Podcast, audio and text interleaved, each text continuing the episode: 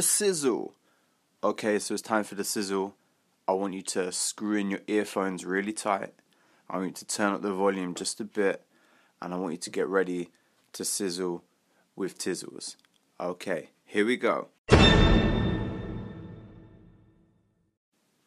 Mm. So today is the first full episode of The Sizzle, and I'm so excited to share it with you. I'm joined with Kelly Brooks, who you can find at Kelly Brooks Yoga, and she's one of my yoga teachers. Um, shout out Carvel, who's my other one, and we go into detail around her journey into yoga from a big law firm, uh, making some real life changes. Uh, we talk about striking the balance between getting as many people involved in something that's good and diluting the essence of what makes it good. We think about the wellness industry, we talk about representation within the wellness industry, we think about things that people can do to get started. You know, like what are the first steps to get started? And the conversation is one that I'm really hoping people will listen to, have opinions on, and can get in touch. You know, especially when we're talking about the wellness industry, it's it's such a big one. When we're talking about representation, it's such a, an interesting and important topic. I really want to hear people that you think I should talk to. So you can tweet me at JGE Taylor. That's JGE Taylor. And you can also email me at sizzle at drjotaylor.com. So all of those details are obviously in the episode notes.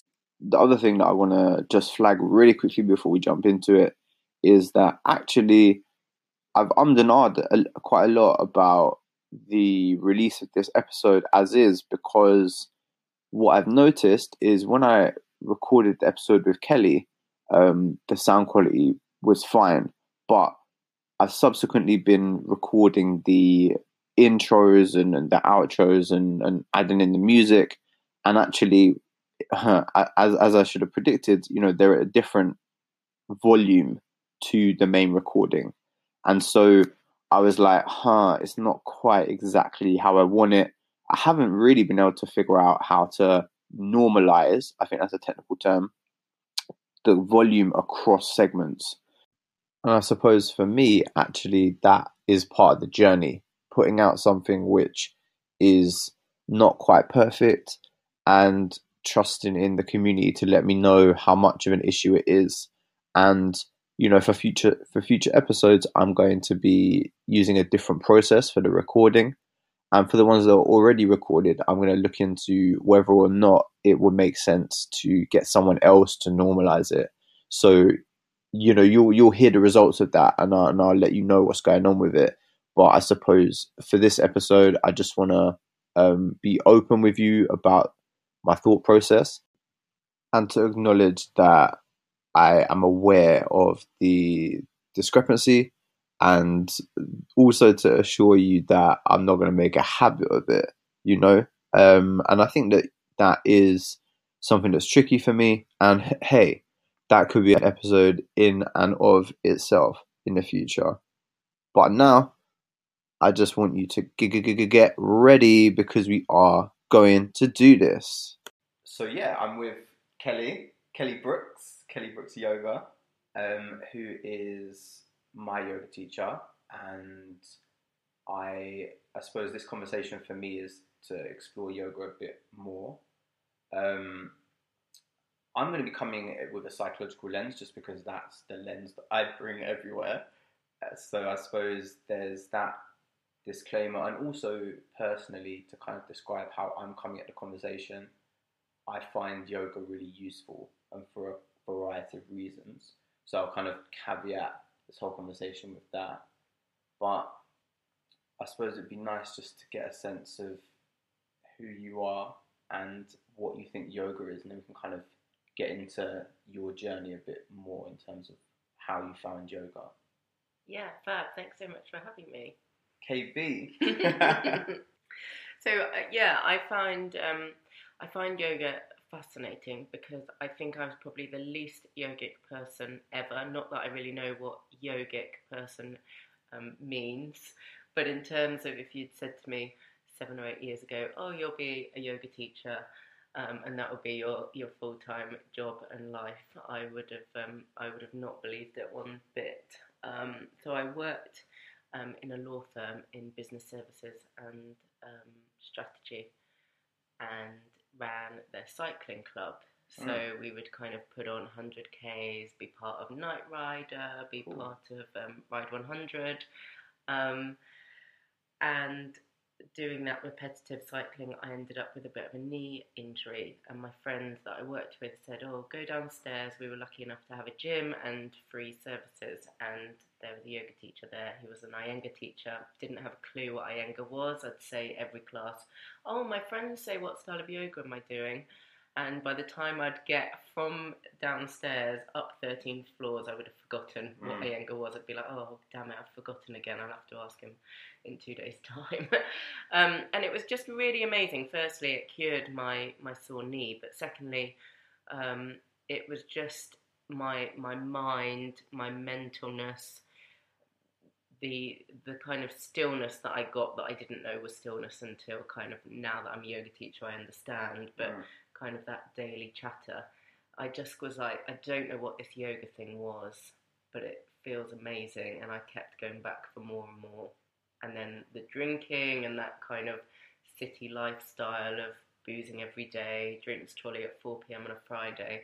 It was kind of like, oh, I'm gonna do my yoga practice and then maybe I'll have a drink in a few hours' time rather than starting at 4 o'clock mm-hmm. and going on until Sunday night.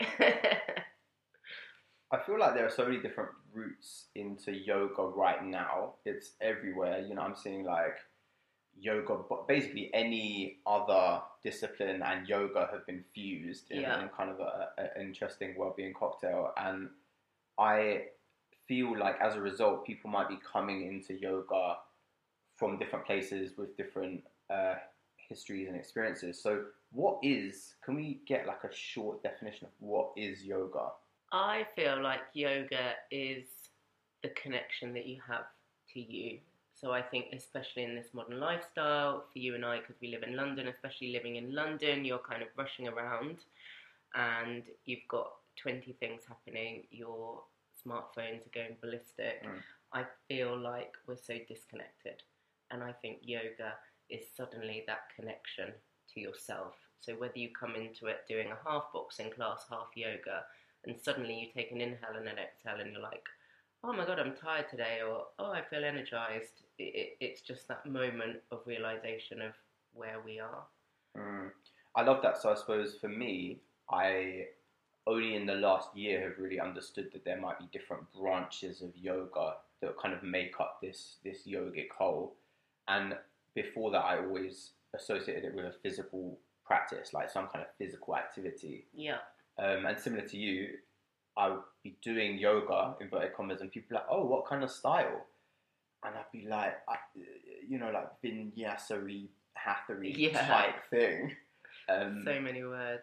And what, I suppose, why do you think there are so many different styles of the physical practice? Well, coming from my um, my original yoga teacher, he said that anything that is has a name to it um, isn't it's just someone trying to make money from it. Oh. And I think uh, you know I I'm exactly the same. I've got club yoga, um, and it's not pure yoga, but I feel like we need to get people coming in, and that's why it's amazing that there's so many routes. And then you can also do 25 million podcasts about why it's not pure yoga. Mm. But I trust the path, and if you think about kind of my path to now becoming a yoga teacher, I trusted the yoga practice and I wanted more and I inquired more. So whether you're coming into it from club yoga and you're raving and you know dancing and you're connecting to yourself and going, "Wow, what's this yoga thing about? This is more fun than I thought," or whether you are coming from it from a meditation point of stillness, I think it's still going to put you on the path if it's the right time in your mm. life that yoga will kind of um, you you will always inquire more and you'll always want to transform and improve. So I suppose in my head I'm kind of curious from your position as a teacher, the different ways that you see people using yoga. Yeah, it's um, I think it's really difficult because Iyengar is such a pure method, and it it really does kind of it, it's known as the um, meditation in action. That's why you spend more time in the poses. Its alignment really helps to kind of harness the most and the most health benefits of our practice. So it's really difficult to say, oh, if you've been sitting at a desk for seven hours a day and then suddenly you're going into a more physical style of yoga and thinking that it's healing you, maybe there's other methods. But equally, I feel like if you are sitting at a desk and then not doing anything, going home, ordering a burger and eating, um, sitting on a sofa watching TV for the rest of your evening, I would rather every single person be doing any style of yoga. Um, so I think it's really easy to go, vinyasa is the right style and hatha is the wrong and yin is right. I think I think it can be confusing for people if they've never done yoga. So I think sometimes it kind of makes it less accessible because of the wording. Um, in the yoga studios, that you know there's a whole eclectic mix of yoga, which is fantastic because firstly it offers more people whether it's kind of anti-desk yoga or whether it's vinyasa flow or power yoga maybe one of those words associate to you and you're like okay i'm going to try this one because i i affiliate myself with the word power or mm. strength um, but i think we are moving further and further away from what i consider as kind of the true yoga which is the eight limbs of yoga and the like Patanjali sutras which is where kind of the baseline how do you treat yourself how do you treat other people before you even step on the mat. So I think we're moving further and further away from maybe the true essence, and we might have had a yoga practice of power yoga for a year before we even know that there's like eight limbs to yoga, if that makes sense. Mm. And I feel like there's a, it might be a paradox, I don't know, but the idea that in order to get someone a kind of a drop of this useful yoga, there might be a kind of increasing niche nicheification. I don't know if that's a word, but you know, sounds good. It sounds good, yeah. An increased nicheification um, of yoga in terms of you know, okay, we're going to try and allow people to access it in the most convenient way. So anti-desk yoga. I sit at the desk. Maybe this yeah. will be good for me, but you're only getting a kind of a portion of the potential benefits. Yep. Do you feel like there's a co- like a conflict there or a tension? I think definitely I've at some point of my life felt a little bit conflicted. Kind of, Iyengar is the right way. Why don't people want to stand in silence with loads of props and understand their limitations and mm. their bodies? But equally, I've now come round to the view that I could spend my whole life saying what's right and what's wrong in the yoga world, but essentially everyone is just trying to do the best that they can in the teacher's knowledge. Um, I think for me, if I can just kind of educate people that having one yoga teacher that you uh, maybe is a bit older than you who has kind of has had injuries or can kind mm. of help you through your um, your body, and all of us have something going on, kind of a story in our body um, of how we've got to this point. Whether it's been sitting at a desk for ten years, or whether it's a ski accident, or you know, for me, I've had a couple of small car accidents, but it's kind of made up how my body is now because our muscles will always have a memory, so we can never go well, now that never happened because we're over our injury. It's mm. like the muscles will always remember that that happened, even if we kind of forget that fall off our bike when we were 10 years old or whatever. Mm. I've definitely had a smackdown from my other yoga teacher when I was being a bit snobby uh, about some people in the class. I was like, oh, you know, they're only here for this, you know, the, the physical side or, you know, whatever. And, and she was like, well, that's, that's where they're at right now. Yeah, 100%.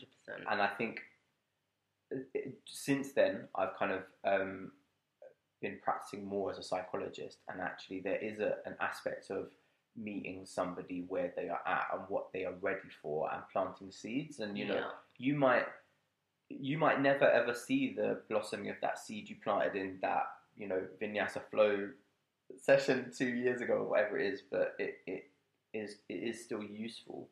Um, I suppose it makes me think though a bit about some of the conversations I've had with people from Asian backgrounds have talked about this kind of feeling that there might be some appropriation. But I suppose also when I think about it in the way that we've just been talking about it, there, there seems to be almost like I don't use the word medicalization, but like it's almost like prescriptive. Like actually, we have this this philosophy or discipline at our disposal, and we're trying to we're trying to meet people where they are at. And and I and I feel like I feel like those two things are not conflicting, but I suppose I wonder what your take is in terms of you know the, the wellness and and fit, fitness uh, sectors, and you know the the fine line between using tools and also uh, borrowing tools. I don't know if I've made any sense there. Yeah, no, hundred percent. I what I struggle with is often I I have yoga teacher friends who are like, oh, I can't practice yoga because I'm injured. And for me, with the Iyengar system, there is restorative yoga, there is yoga for migraines, there is a system if you have a bad stomach or for females throughout the whole of our hormone sequence. Um, there's there's different things that we should be doing at different types of time of the month. So it never never any point, and I have had injuries just as much as anyone else, but I've always had a practice or a pose that I can go to to help me, even if it's literally bandage over my head and lying on a bolster to get mm. over a migraine, but it's always worked. And I think physios and Pilates is so well aligned, and physios are happy to say to someone, go to Pilates to help your. I think a lot of it that I've heard is kind of lower back pain, is because the Pilates system and the training is so regimented that if you went to a Pilates teacher in the US versus a Pilates teacher in the countryside or a London based Pilates teacher, you're going to get the same kind of system. Mm. And I think the difficulty for the medical world, even though everything from kind of the ancient meditation and science is now kind of aligning and using, um, is it more MRI scans, you probably know better than me. Um, you know, you can actually physically see mm. what's happening in the brain when people meditate. Even though that is happening, I think there is such a range of yoga teacher. It's really difficult because, say, you had just come out of an operation, probably Ashtanga or a strong vinyasa flow is not going to be right for you. Mm. However, for someone who is maybe dealing with nervousness and anxiety, maybe that constant moving is going to help them rather than stillness and staying in one pose for 10 minutes. So I think yoga is such an amazing form to heal absolutely anything going on in your life for any age. But I think it's finding the right teacher. And for me, I feel like if I can be a good yoga teacher, like you were saying about your yoga teacher saying that that student wasn't at that point yet. Mm. I think for me to become a good teacher is to see the students and know what level to be teaching at. So, mm. you know, if I went into a class, I, I have quite a lot of corporate clients, which I love because I can kind of relate to the person who is on their iPhone, maybe yeah. checking an email mid class, which was me 100%, or leaving before Shavasana because I was like, oh, great, lying down bit, I'll miss this. yeah, yeah. Like, that's literally, yeah. and like, that was literally me, and now Shavasana is the most important pose for me. So, I am not going to judge anyone at any point because I kind of laugh and be like, that's exactly where I am.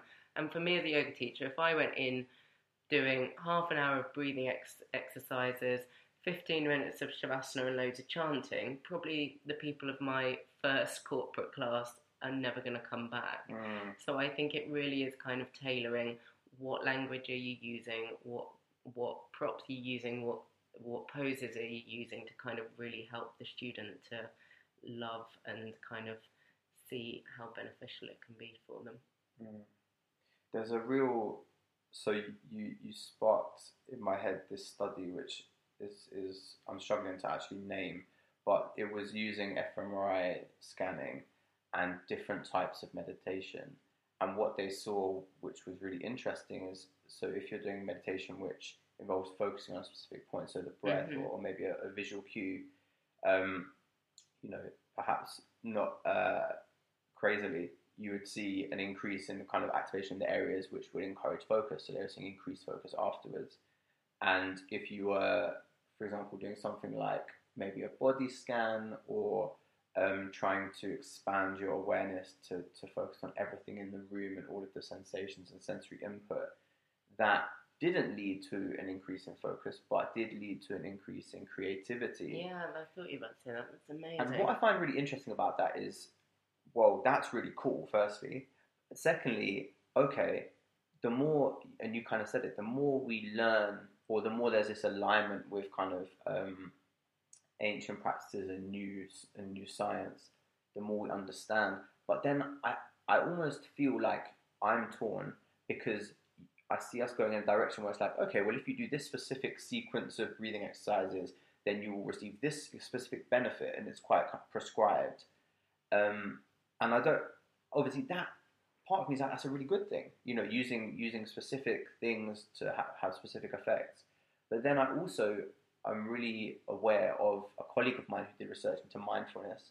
So this research was really interesting to me because she she looked at kind of lots of different papers um, looking into mindfulness, and she was like, "Why is it that mindfulness is anecdotally so powerful, and then when we look at it a larger scale or meta-analyses, actually the effect, effect size is really quite small, and, and that doesn't seem to match up." And she was wondering whether part of it was as you scale it up and roll it out, you lose some of the essence, which is important. So, for example, the Buddhist philosophy uh, around self love and compassion is very different from the kind of wording that is used in mindfulness around non judgment. So, like in in rolling it out and making it available to people, you might be losing some of the essence, which makes it so effective. So, coming back to this kind of prescribed sequences for prescribed Yeah. effects, I suppose I wonder what you think about the balance between tr- trying to get across the the useful essence and also trying to achieve specific outcomes for people. Yeah. I'm biting my lip. I really, really try very hard to be positive about everything that happens in the yoga world. And things like Instagram and social media are amazing now for making it more accessible and less accessible Mm. in terms of you can hashtag yoga and see millions and billions of posts, and you can also hashtag yoga and see really unachievable yoga poses that are beautiful and the normal um, body might never even achieve. Mm. Um, and I think this also comes, it's the same as with this kind of prescription. I've seen lots of people be like, here's an amazing sequence on YouTube for for let's uh, for menstruation because there's so many things that you can't do and yeah I, I kind of am like no these aren't poses you should be doing when you're menstruating. Um, and it's difficult because we need to earn money. Things like teacher trainings people pay a lot of money to do these monthly trainings. I kind of think um, the Iyengar system, you have to do three to six years self practice with a teacher. So um, I'm I'm just about to kind of go to my exams as an Iyengar teacher. Mm. There's no guarantee that I'm going to pass. Um, you definitely That's good. definitely fail. yeah, yeah, don't lower that Whereas bar. um, when I did my vinyasa flow training in India, it was kind of you pay the money, you attend for a month, you get a certificate. Mm. There's no kind of criteria to fail um, as long as you kind of stay for four weeks.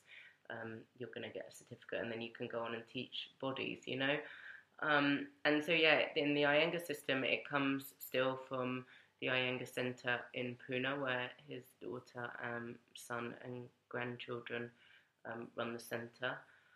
and it's really strict. So my original Iyengar teacher had to sign off to my current teacher that I had been with him for four years, this many times a week, and what we covered. Um, and then my current teacher had to go, yep, your body is responding. So it's less about kind of ego and Kelly is a great student. It's more like my body is responding mm. to the practice. I can see that her brain and body are ready to learn the Iyengar as a, uh, from a teacher's point of view rather than a practitioner.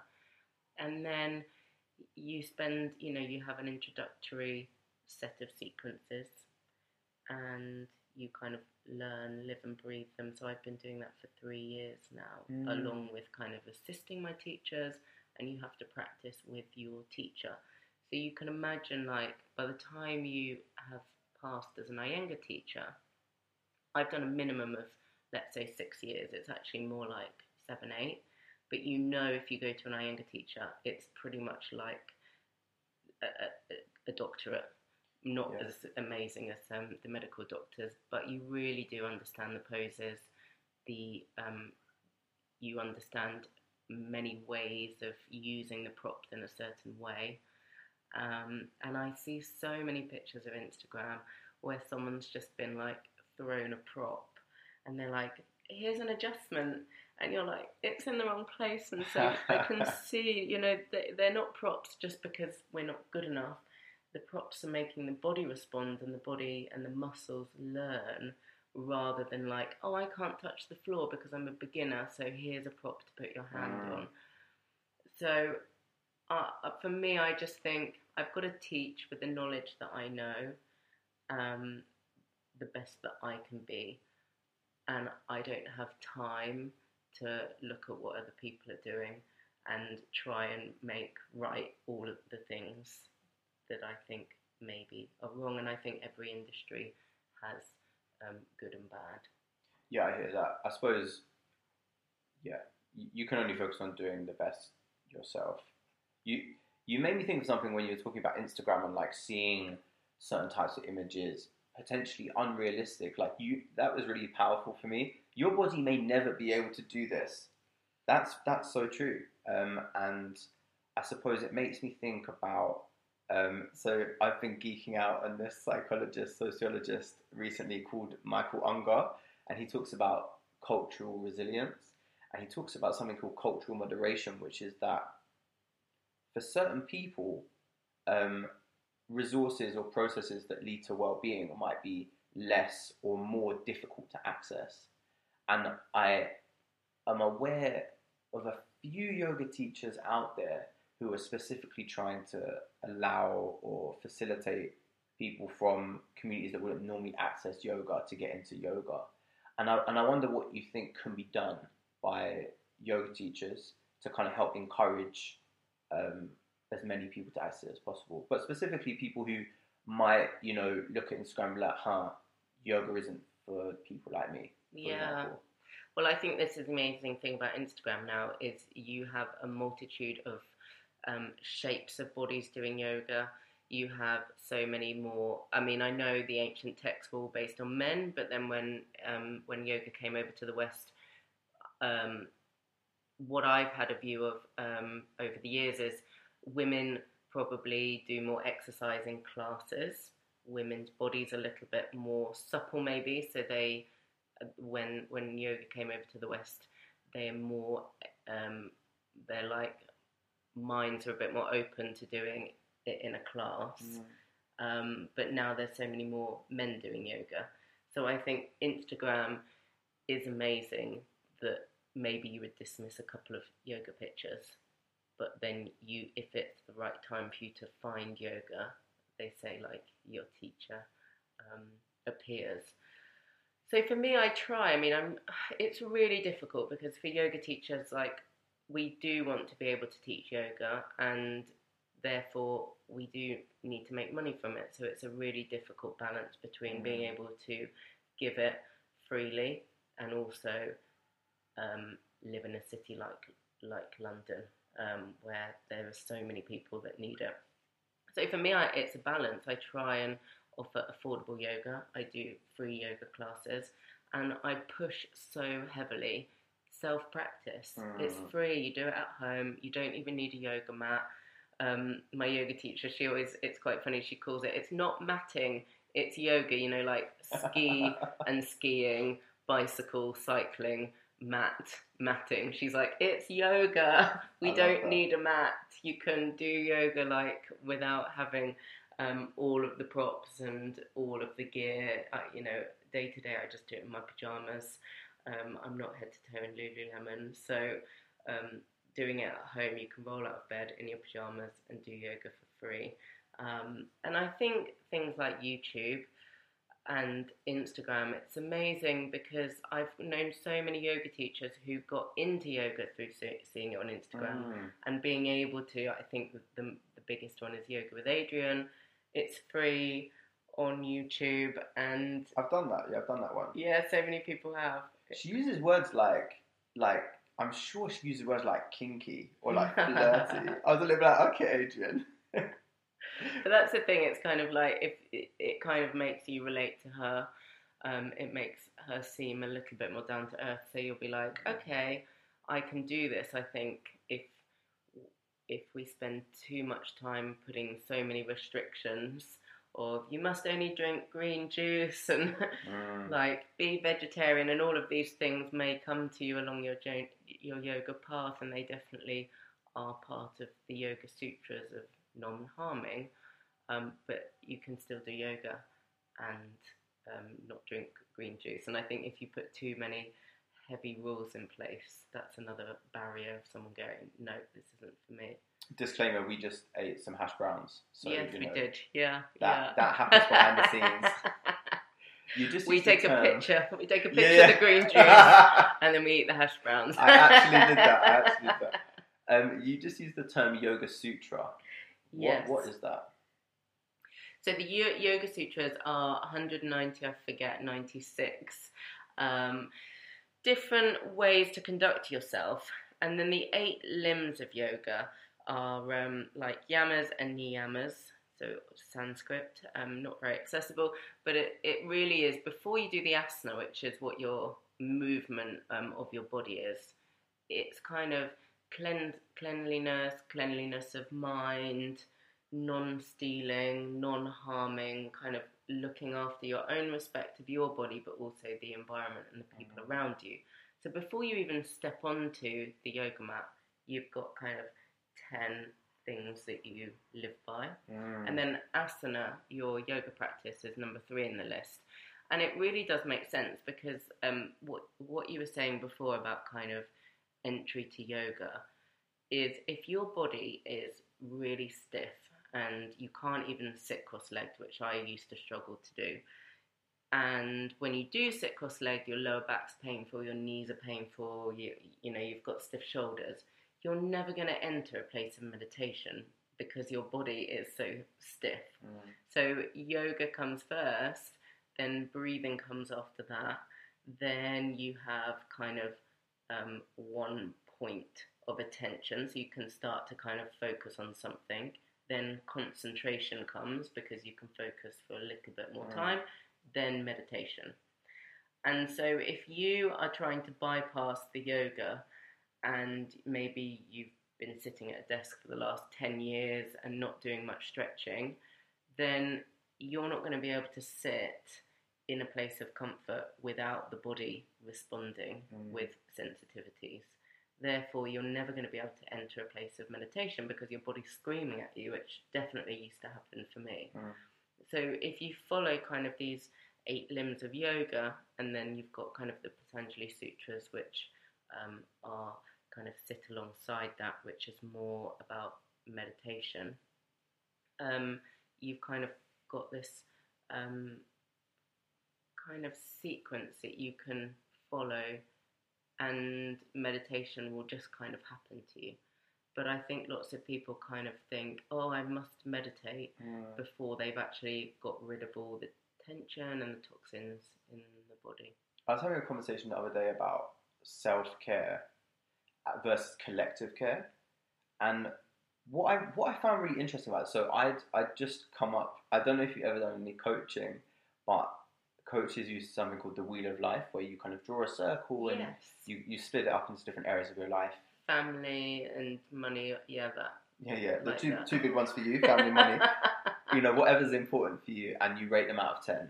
And I was like, oh, I feel like for me, I'm in a constant battle between training and sleep. And I was like, huh, these are both things that are really important to me. I, I feel like I want to track the different things I'm doing to look after myself. So, hence, I called it something like the wheel of self care or something like that.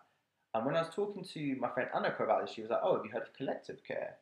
And it's, I suppose, just the idea that some of some of the self care focus puts the emphasis on the individual, which can be a, bit judgmental.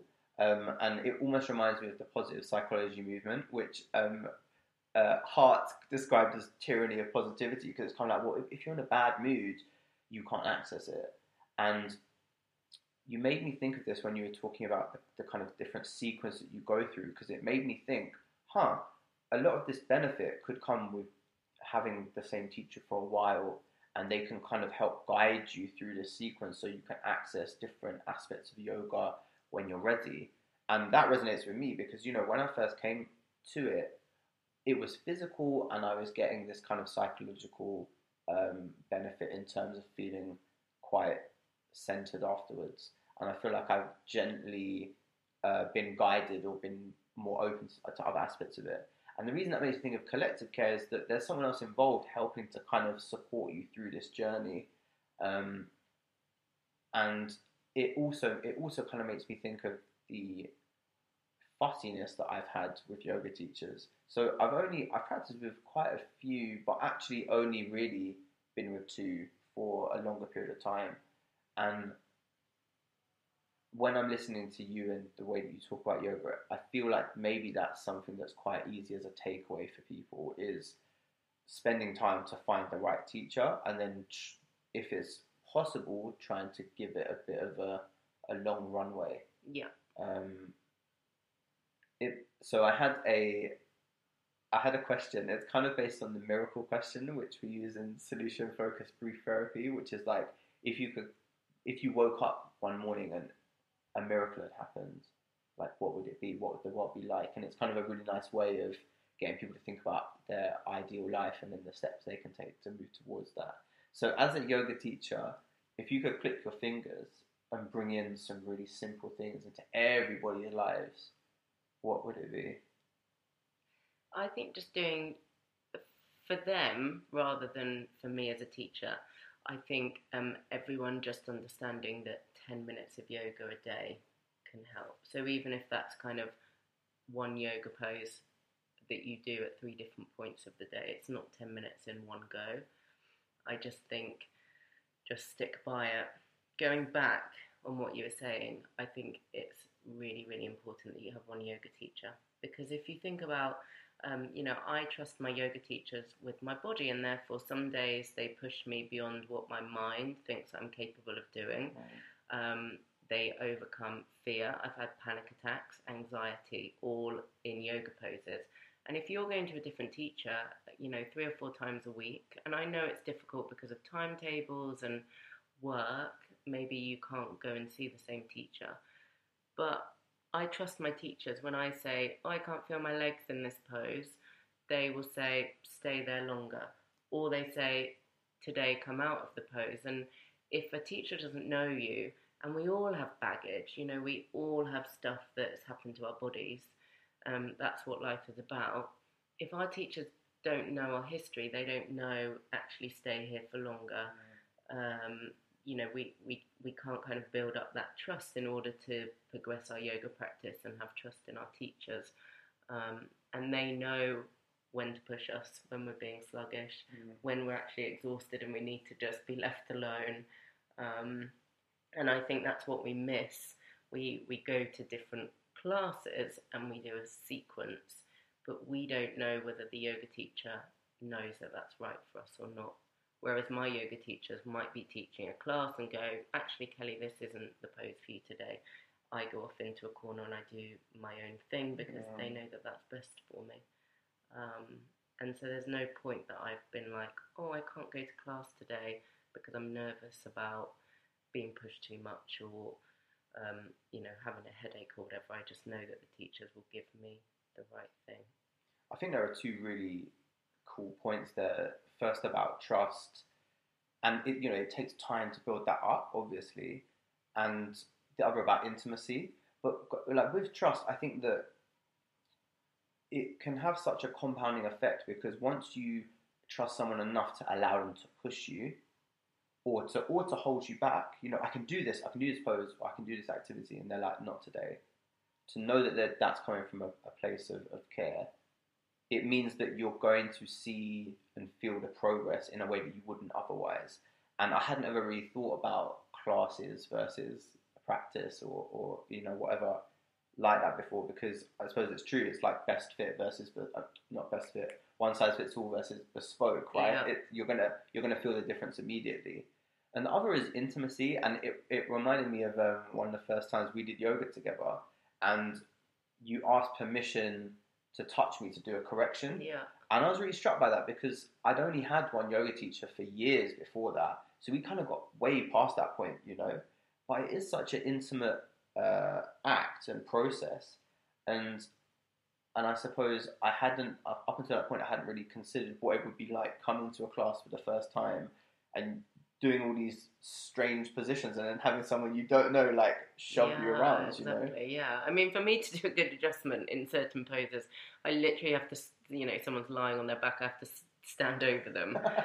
you know, and so it, it, it can be really daunting, and especially if people have their own trauma in their bodies, and then suddenly someone else, you know, I think the biggest organ and sensitivity is our skin, so that touch is a really intimate thing and can conjure up things. So yeah, especially because I teach in corporates and you know you're sat at your desk having no contact with people, Mm. and then suddenly you're downstairs and the yoga teacher is like moving you about. I, I do I think um, yeah, and, and number one is care of, of student, and that's what it's always got to come down to, and that's why uh, you know once you go down with your knowledge so much um, as a yoga teacher, I couldn't continue just to teach a set sequence Mm. um, because I I need to respond to what that class is doing. Mm. And also, um, what what you were talking about um, in terms of kind of the teacher and the class, I still go to classes. It's still kind of my teacher in a class space, so it's not like I'm getting a one to one. It's Mm. just the offering can be more bespoke in an Iyengar class than maybe a flow class because you've got different props. One person can have two props, one person can have one. If you're menstruating, you're doing another sequence. So you can kind of offer different levels depending on what the body's responding to, which is what's really exciting because you're kind of learning and looking and adapting with every class that you teach. Mm. Yeah, I suppose that uh, trying to kind of distill this down into takeaways that is is kind of making me think around once you have put it once you put in the effort to find your teacher and you're giving it you know you're giving it a, a shot there's something there around um, just acknowledging the difference you're going to have between classes with that teacher versus Yeah. classes with ClassPass. That's kind of what I was imagining was like you know that that like you know buffet style. Today I'm going to go here. Today I'm in this part of London, so I'm going to go here, and like that's really convenient and great. But I suppose it's only going to give you a certain a certain up up to a certain threshold of, of benefit. Yeah. Which is also amazing that you do have Mm. ClassPass and that you do have all of these yoga classes that are accessible to us. So it is a bit like you can be on the app and you're like, oh, someone's told me about yoga or my friend started doing yoga, let me just go and see. So I'm I'm not going against the availability of yoga and how fantastic it is that Mm. people are just moving. Like I just think getting yourself moving, getting yourself connected. One of the things about the miracle morning, the miracle day that you were just talking about, that I didn't really answer properly. I think if people have more compassion for each other, and you you do see snippets of it in London, but I think um, imagine if everyone was like kind to each other on the tube or kind of smiled a little bit more. I think if everyone woke up a little bit more positive and were willing to give a little bit more each day, I think we could all be working at a higher level of consciousness, which would be nice. I love it. So you're going to click your fingers and two effects will occur. Yeah. Everyone will understand 10 minutes of yoga is enough and everyone will be more compassionate. Yeah. Because I'll tell you why, because 10 minutes of yoga will make you go, oh, now I know a couple of yoga poses that I can do for myself at home. Once you've done three or four, they're under your belt and you can learn another couple. And then before you know it, an hour practice is happening at the weekends for you by yourself. You just roll out of bed and your 10 minutes kind of multiplies as that feeling of yoga. You know, I don't know anyone who's kind of done a yoga class and gone, oh, I don't feel better now. Mm, It's always the answer. And I think, you know, as long as yoga will always be the right thing to do, people will want more and more. So that 10 minutes will multiply. But we've got to start somewhere. So I think three Mm. poses is definitely the way forward. love that. I feel like we've had had a good good chunk of time. Have you got any last uh, last thoughts or, or feelings for people that are listening? I think, Apart- Apart from come to Klub Yoga. yeah, exactly. Klub Yoga ruining all yoga. But I'll tell you what, so many people have done Klub Yoga and gone, I'm going to start doing yoga, or you've changed my mind about yoga, or I haven't done yoga for such a long time, I'm going to start practicing again. And that is the point. And that's what I was just about to say is people get on your class passes, get on your Mindbody app, and just go and try all styles of yoga. Um, and then maybe in a few years' time, you'll find Iyengar and actually enjoy the practice because I know it's a really hard class to start on because the teachers can be a bit stricter and a bit more disciplined, but that's what our minds need. Yeah, and you're like, where where are my Instagram Instagrammable poses? yeah, standing in a fold for 10 minutes isn't going to give you that brilliant picture. I suppose so. My kind of uh, wrap up thought is around the fact that I came to your sofa with with the intention to have a chat about yoga, and actually, in the process of the conversation, have realised how broad it is. You know, in terms of what we're actually talking about here, um, there are so many different elements to it. If someone wanted to understand a bit more about yoga, this broad term, what what are some starting places, maybe blogs or books that you could recommend? So I think um, Iyengar has a book called The Tree of Yoga, which really brings into how it works within the family. Within it, it goes into the eight limbs of yoga, really simplistic, and just about health and why we do yoga. So that's just a nice book to get people started. I think like a six weeks beginners class is a really nice way just to kind of understand and to understand the shape and feel good afterwards. Mm. And then you know that everyone's in the same boat. Nobody has a clue what's going on, which is how we all come to our yoga classes anyway. But when you're a real beginner, you don't realise that none of us know what we're doing and we all feel out of our depth. And I think then you can kind of really get an understanding what's warrior one, what's warrior two.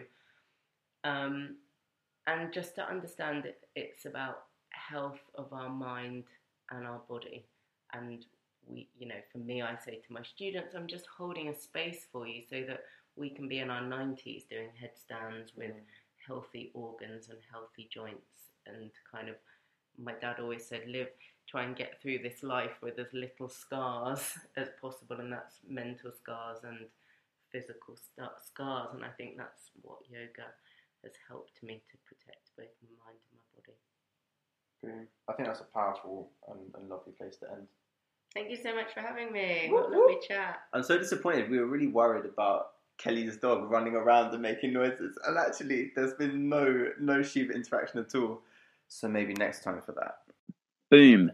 So I suppose that was a slight disappointment to not have any Shiva interaction, but luckily for me and all of you lot, we had some great Kelly interaction. And I think looking back or listening back to that episode, I really am motivated to talk to some other yoga teachers and to explore their journeys into yoga and also to kind of think a bit about the industry in itself because I feel like Kelly raised some points which were quite interesting around representation and about the use of yoga and what it can mean for different people. And so accepting and acknowledging the fact that people are going to have different interpretations of that based upon their own journey into yoga and background experiences, I think it could be cool to kind of branch that out a little bit. So if you've got any thoughts about who it would be interesting to talk to, um, holler at me. Uh, definitely check out Kelly's work at Kelly Brooks Yoga. Um, that's Instagram, that's her website. Um, she has got a YouTube channel as well, so check that out. And for the sizzle, uh, make sure you subscribe, make sure you share, and make sure you get in touch with any thoughts or contributions to the discussion because that is really how we're going to take this to a, an interesting place. All right, peace.